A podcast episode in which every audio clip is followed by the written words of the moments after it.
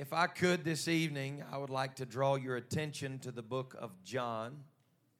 I want to thank you for your kindness in response to the word this morning. Uh, I want to please the Lord. I want to please the Lord. I'm not so sure that's as hard as some people have made it, but it's certainly not as easy as others have made it. Amen. If you're going to serve the Lord, it's going to cost you something. Amen. And you're going to have to win that battle in your mind. I believe that we can, and I believe that we will. Amen. I want to draw your attention tonight to the book of John, the book of John, chapter 19. And I want to spend just a very short moment of time in John chapter 19. I would like for you to join me at about verse 28. And I have just three verses that I'd like to read to you. It will be very familiar to you. Thank you for standing in honor and respect to the word of the Lord. Thank you to all of our guests that have joined us in the house. Thank you to all of our guests that are joining us online tonight. We're very honored to have you join us in our worship service. John chapter 19 and verse number 28, the setting is of Jesus hanging on the cross. And after this, Jesus, knowing that all things were now accomplished, that's so powerful knowing that all things were now accomplished, that the scripture might be fulfilled, he said, I thirst. Now there was set a vessel full of vinegar, and they filled a sponge with vinegar and put it upon hyssop and put it to his mouth. When Jesus therefore had received the vinegar, he recognized what it was. He said, It is finished. And he bowed his head and he gave up the ghost. In your Bibles tonight, if you have a red letter edition, you will notice a lot of black letters in these verses. And then there are three words that just pop off the page It is finished.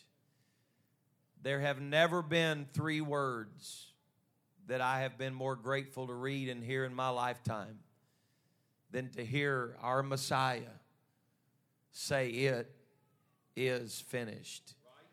Because all of the sudden, everything changes. Every sin that I would ever commit, every iniquity that I would ever embrace, before the cross, I had no hope. But when Jesus said, It is finished, brother, I want to tell you there was a debt paid that he did not owe, but I couldn't afford to pay. He hung his head and died, and they put him in a borrowed tomb because he wouldn't need it for long. And on the third day, he got up out of that grave resurrected, and for 40 days with many infallible proofs, he showed himself to his disciples and to many.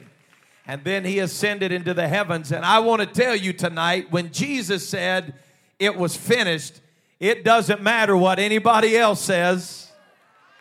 It doesn't matter what anybody else has to say about it. I've come to tell you, Jesus said it, and I believe it. It is finished. Praise the Lord. You may be seated. Look at your neighbor tonight and tell them it is finished. What an exchange. What an exchange. For Jesus to be given bitterness to his mouth in a sponge, gall, vinegar, put to his mouth. He was in the last few moments of his earthly life before his crucifixion was completed. And because of dehydration, because of sweat and blood and tears and the terrible condition of his body, his mouth became cotton dry. It is said that taking a medical look at the crucifixion, that the reason why they put nails through not only the wrist, the hands, but also the feet of those who were being crucified is that by the end of their crucifixion, they would be so severely dehydrated that their bodies would cramp with an extreme force from their toes to their earlobes. They would cramp all over their bodies. And of course, he had been brutally beaten and spit upon, and they had plucked his beard and cursed his name and humiliated. And by the time they finally got him to the cross, he had already carried that cross and it had dug, that crisscross beam had dug into his back that had already been beaten. He was beaten beyond recognition.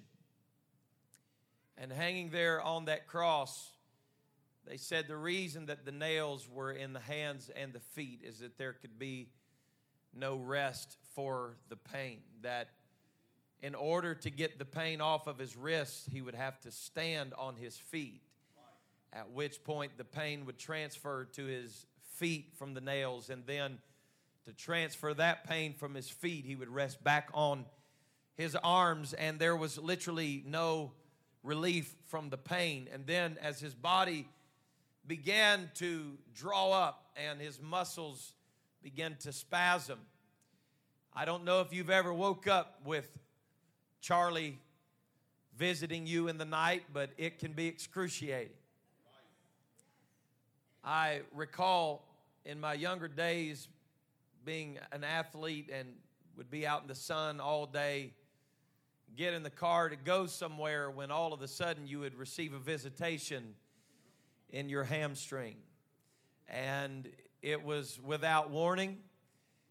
Um, when it showed up, you were going to move. You didn't have any options whatsoever. I've just about kicked the back of somebody's head off in the church van before after a softball tournament. And uh, it's going to happen. But Jesus hanging there on the cross, he had nowhere to go. There was no escape from the pain. And as he would relax onto his feet, they claimed that his legs would charley horse, that those who were being crucified would knot up, and then they would have to stand, and in doing that, it would begin to tear ligaments in their arms and their feet. What a terrible thing it was. And then the final slap in the face, seemingly, was that Jesus was standing, hanging there between life and death. And his last request was that someone would give him something to drink. When somebody who we really will probably never have an identity for thought that the wisest thing they could do would be to take a sponge, stick it on the end of a hyssop branch, dip it down in the gall, and put it up to the mouth of our Savior. At which point they thought it was being cruel to put bitterness to his mouth. Yet Jesus, identifying the vinegar, the gall on the sponge, refused to allow it to enter into his mouth. It's something to be said about a man who's being crucified for a, a sin that he never committed, a crime that he had not committed, only to realize that if anybody had a right to have bitterness in their mouth, it was him. But when he tasted of the bitterness at the end of the hyssop branch, he refused to allow bitterness to enter into his mouth. I'm telling you tonight that there is a lesson to be learned in the crucifixion of our Savior. That at no point in your life will anybody ever take you to a place that is worth being bitter over in your life. There is nobody in the world that would ever be worthy of my salvation and taking that from me and me being lost over them and me allowing bitterness to enter my tongue. I, he said, I don't even want the taste of it in my mouth. And he refused it. I'm declaring to somebody tonight that the best thing you could do is to begin to count your blessings and realize how much has been forgiven you. And when you realize how much you've been forgiven, it'll be so much easier for you to begin to forgive.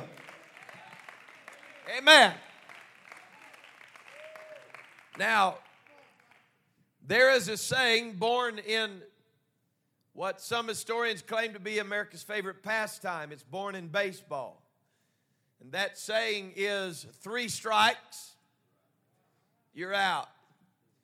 It's literally so ingrained in the psyche of Americans that we really play life the same way we play ball. On the average, people get about three chances in your life. You'll forgive them about three times. And then you write them off. But I'm really thankful beyond imagination that God gave me more than three strikes at it. Because I can tell you, I have strived for perfection. I've tried to be as good as I could be, but in my humanity, I have often stumbled and slipped and made marks on my life that I wish I had not. But thank God that His nature is never to give up on His creation but to always make a way for us to find a way back to an altar of repentance. I'm telling somebody on this Sunday night, you have not walked so far from God that you can't find your way back home. I'm reaching for some prodigal tonight that may not even be in the house. You may be watching on the internet tonight, but I'm declaring to you that your failure does not intimidate the master. He is so far from giving giving up on you, God is not afraid to get his hands dirty and get in your life and clean you up and make a difference. Aren't you glad tonight?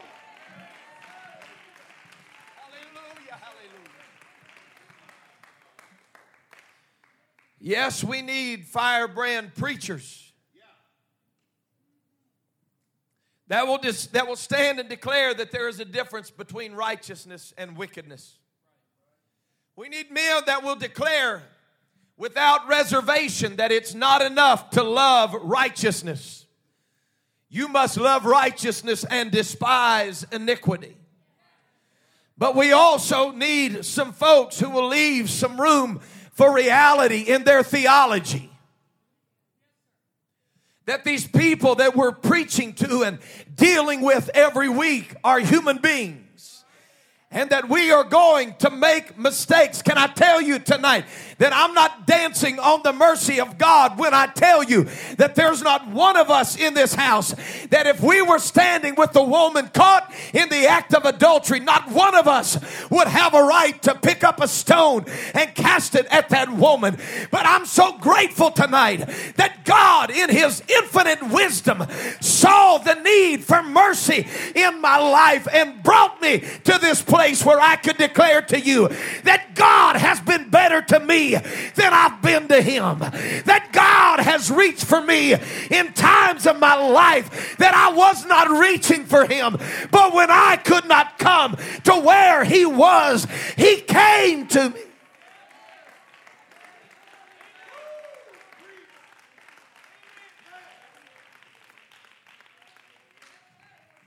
I'm saying to you that some of you have will, willingly sinned, some of you have sinned willfully, and some of you have sinned in ignorance, and some of you have sinned in error. But regardless, I'm grateful for the mercy of God that never gives up on us.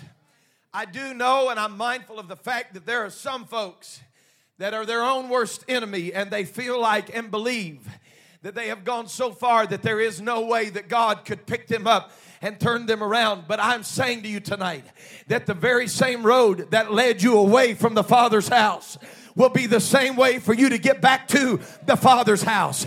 Amen. I believe that to come into the body of Christ, you've got to repent of your sins, be baptized in Jesus' name, and be filled with the Holy Ghost.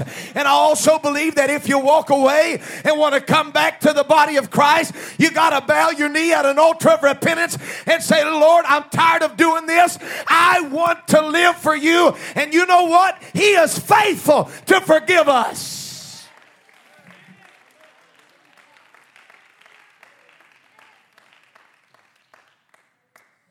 It's not his nature to give up on us. Forgiveness is tough. I've been teaching some on forgiveness in roundabout ways on Wednesday nights lately. I've been talking to you quite a bit about forgiveness. But there is a kingdom principle that we must never forget in the power of forgiveness in that vein. To whom much has been given, of him shall much be required. Can I tell you tonight, there has never been a greater gift that has ever been given to mankind than salvation. That's it. Like you didn't have to do anything. You were born in sin, shaping in iniquity. You were born headed for hell. Now I know what society says. Society says it's that God's judgmental and God sits up on this throne. He looks down at people and he damns everybody to hell and he, you know, you're going to do this and you're going to do that. But I, I want to tell you how I kind of feel about that. I don't believe that God has ever sent anybody to hell. I didn't say I don't believe people don't go to hell. I'm just telling you, I don't believe God sent them there. I believe God gave them a way that they didn't have to go. I believe that God made a way for them they could be saved. I believe that God made a way for them that they could turn around. I believe that God made a way for them they could have their sins remitted. Can I tell somebody tonight if you go to heaven, it won't be on accident. And if you're lost for all eternity and spend eternity in hell, it won't be God's fault and it will not be an accident.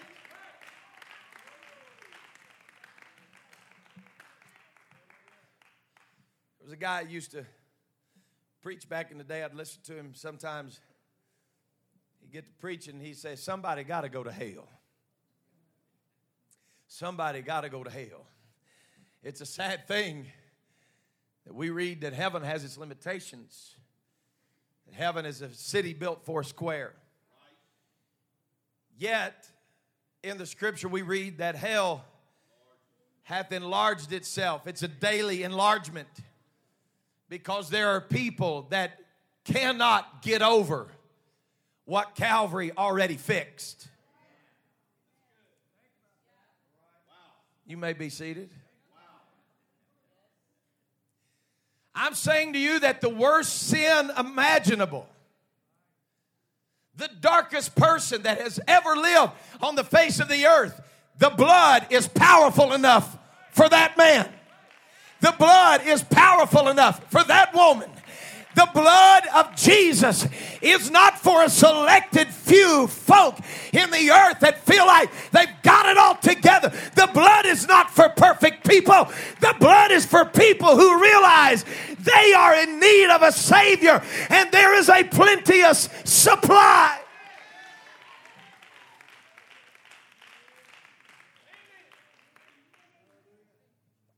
Put your seatbelts on for about three minutes. Because we, as God's children who have been washed in the blood, filled with His Spirit, taken on His name in baptism, are oftentimes some of the most difficult people in the world to get along with when we're angry. We have been forgiven the most, yet we are the toughest to forgive.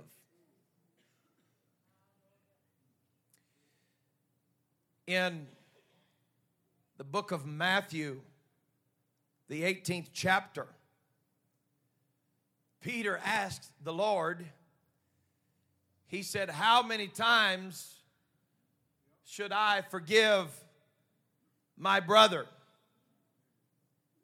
Now, Jesus sets a gold standard in this chapter, but Peter, before giving the Lord a chance to answer, he answers the question himself trying to show the Lord that I will be merciful. I'm not a three strike man, you understand, Lord.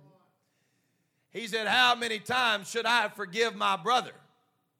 Seven times? Now, I'm certain that Peter thought he was being generous because there are some people that, honest to goodness, if you ever squeeze one out of them, you have done a miracle. But to get them to forgive you seven times would be absolutely astronomical. But Peter thought he would step out there a little bit, you know, and give himself just a little pat on the back because I, Lord, am gracious. How often should I forgive my brother? Seven times? The Lord said to him, 70 times seven. Then he ups the ante a little bit by telling the story of a master that forgave his servant 10,000 talents worth of debt. Now, you know, sometimes I like to play around with numbers. This is one of the few things that I think I may have got from my Uncle Mike because I didn't get his good looks and I didn't get his smarts. But I want to do a little math for you. Can we do that? Y'all mind going to math just a little bit? One talent equaled 60 minas, okay? So if you're a mathematician, just stay with me. One mina equaled three months worth of wages. So one talent totaled 180 months worth of wages. Think about it. That's 15 years.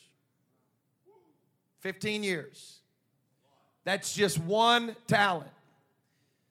A 10,000 talent debt totaled 150,000 years of wages. When Jesus is telling this story, he is telling the story to these men in a language they understood. And he said to them, This man owed his master 150,000 years of wages all of a sudden they understood there's no way the debt could ever be paid. Jesus was giving them a previewed window of what Calvary was about to do. He said, There will be debts that if you lived a thousand lifetimes, you would not be able to pay that debt.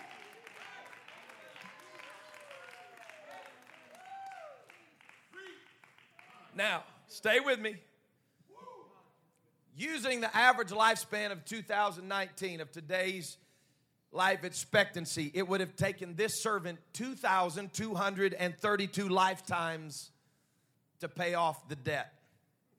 Of course, the average life expectancy of a man during the first century was less than half of what it is now. So if you do that, then it's two times that many lifetimes. You're talking about almost 4,500 5,000, somewhere in there between 4,500 and 5,000 lifetimes to pay off this debt. Let's do some more fun with numbers. Can we do it? Instead of years, let's take the debt and put it into dollars. The federal minimum wage is about $7.25. So let's take 9 to 5 Monday through Friday job. It's an annual income of $15,080 just above the poverty line for a single taxpayer in the United States. Now, that may not seem like much, but when you multiply it times 150,000 years, it totals 2 billion 262 million. That's three commas, folks. That's billions.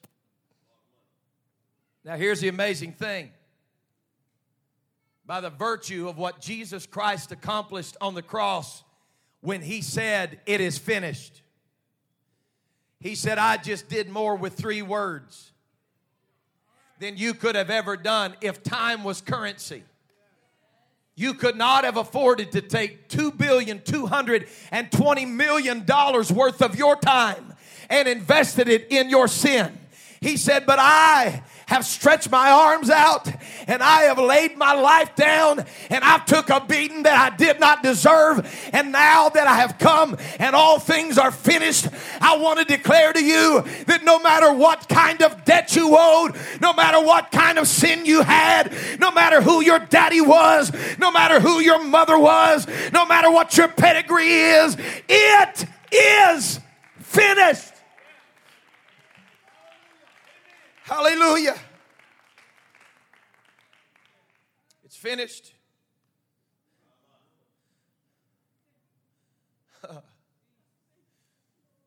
Tonight I was sitting in my office and I began to look up the lyrics of this old song. I uh, have always admired this song by Mr. Spafford. But I began to think of the third verse of a song that many of you would know. The lyrics of the chorus say, It is well with my soul. But standing in my office tonight with nobody else around, I began to sing the third verse of this song. It says, My sin, oh, the bliss of this glorious thought. My sin, not in part, but the whole, is nailed to the cross, and I bear it no more.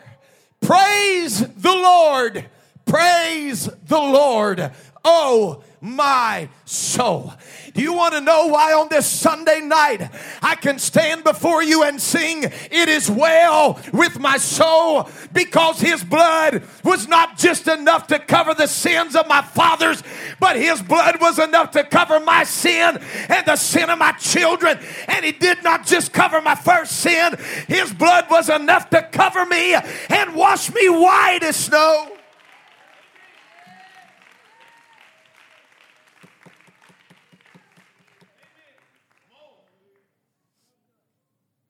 I understand that sin is an eternal problem, that the first men that were created, man and woman, they fell into sin. I understand that. But I can tell you the rest of this story. People are going to sin until the coming of the Lord. That doesn't mean you have to be one of them. But I love the testimony and the idea and the fact that where sin abounds,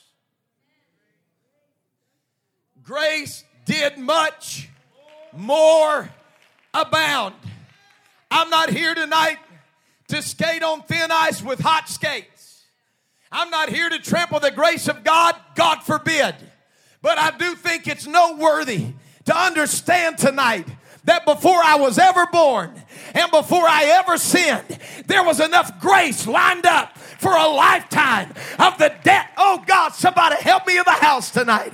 God did not just redeem me from my past, He gave me a future, He gave me eternity. I'm glad to tell you tonight when Jesus said it was finished, it was enough.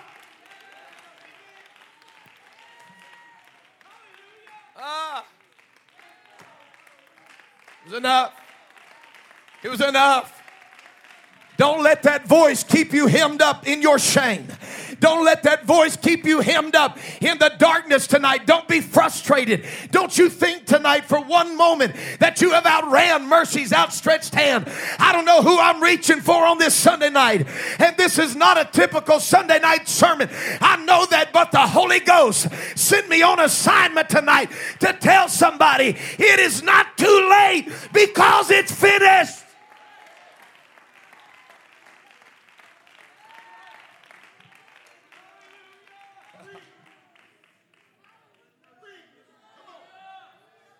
Ah.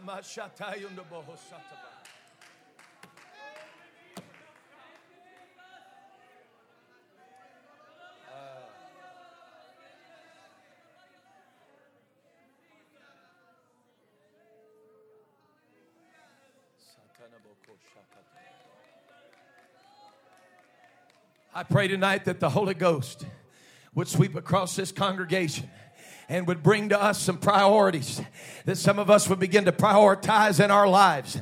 We have been forgiven a debt that's greater than we could ever forgive. But that's not the point tonight. The point tonight is not how much I have to be forgiven. The point is tonight, I have been forgiven. The point is tonight, there is nothing that the enemy could ever do that could separate me from the love of God. I can keep myself from it tonight, but somebody needs to deny access to the enemy that's been pecking at your mind, to the naysayers that's been speaking in your ear. I'm reaching for somebody tonight and letting you know God's not finished with you yet. You have not seen your greatest revival. You have not seen your greatest breakthrough. God is not finished with you.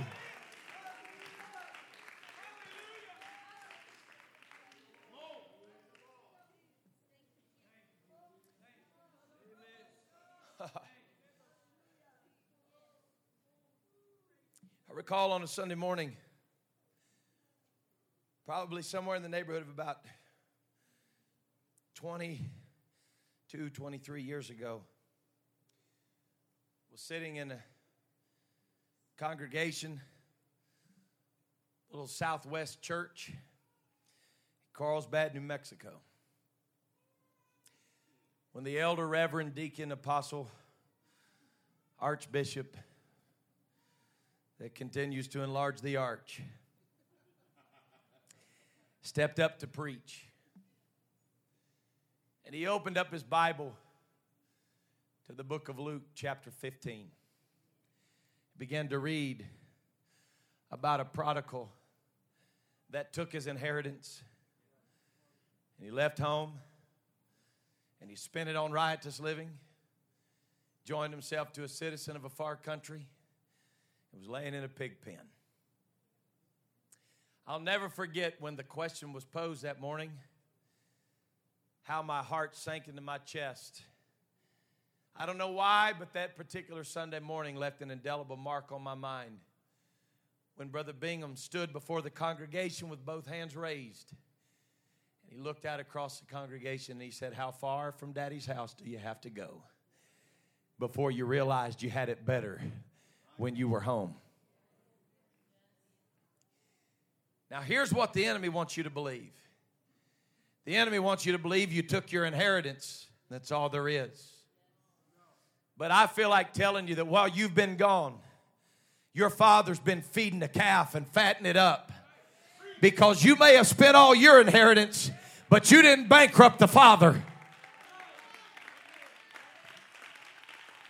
I feel like telling somebody tonight I just want to remind you, I know it sounds elementary, but can I take you back to elementary school and just remind you tonight that the devil is a liar.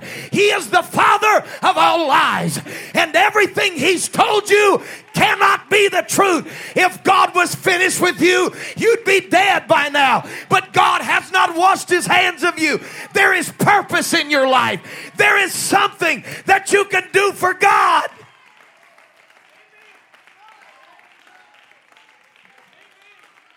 I'm asking you to stand all across this congregation right now.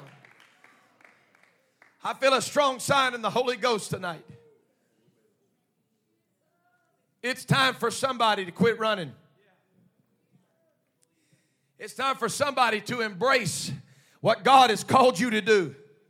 It's time for somebody to quit running from a calling. It's time for somebody to put up your running shoes and go put on the robe at daddy's house and lock yourself in and say, I'm going to submit myself to my father. I'll do whatever I've got to do, but I'm going to be used of God. Listen, when Jesus said it is finished, he was not talking about your life. He was talking about the power that sin would hold over you. It doesn't matter to God tonight where you've been. Let the Holy Ghost reach down to you tonight. It doesn't matter what condition you're in. Let the Spirit of God reach down to you tonight. It is finished.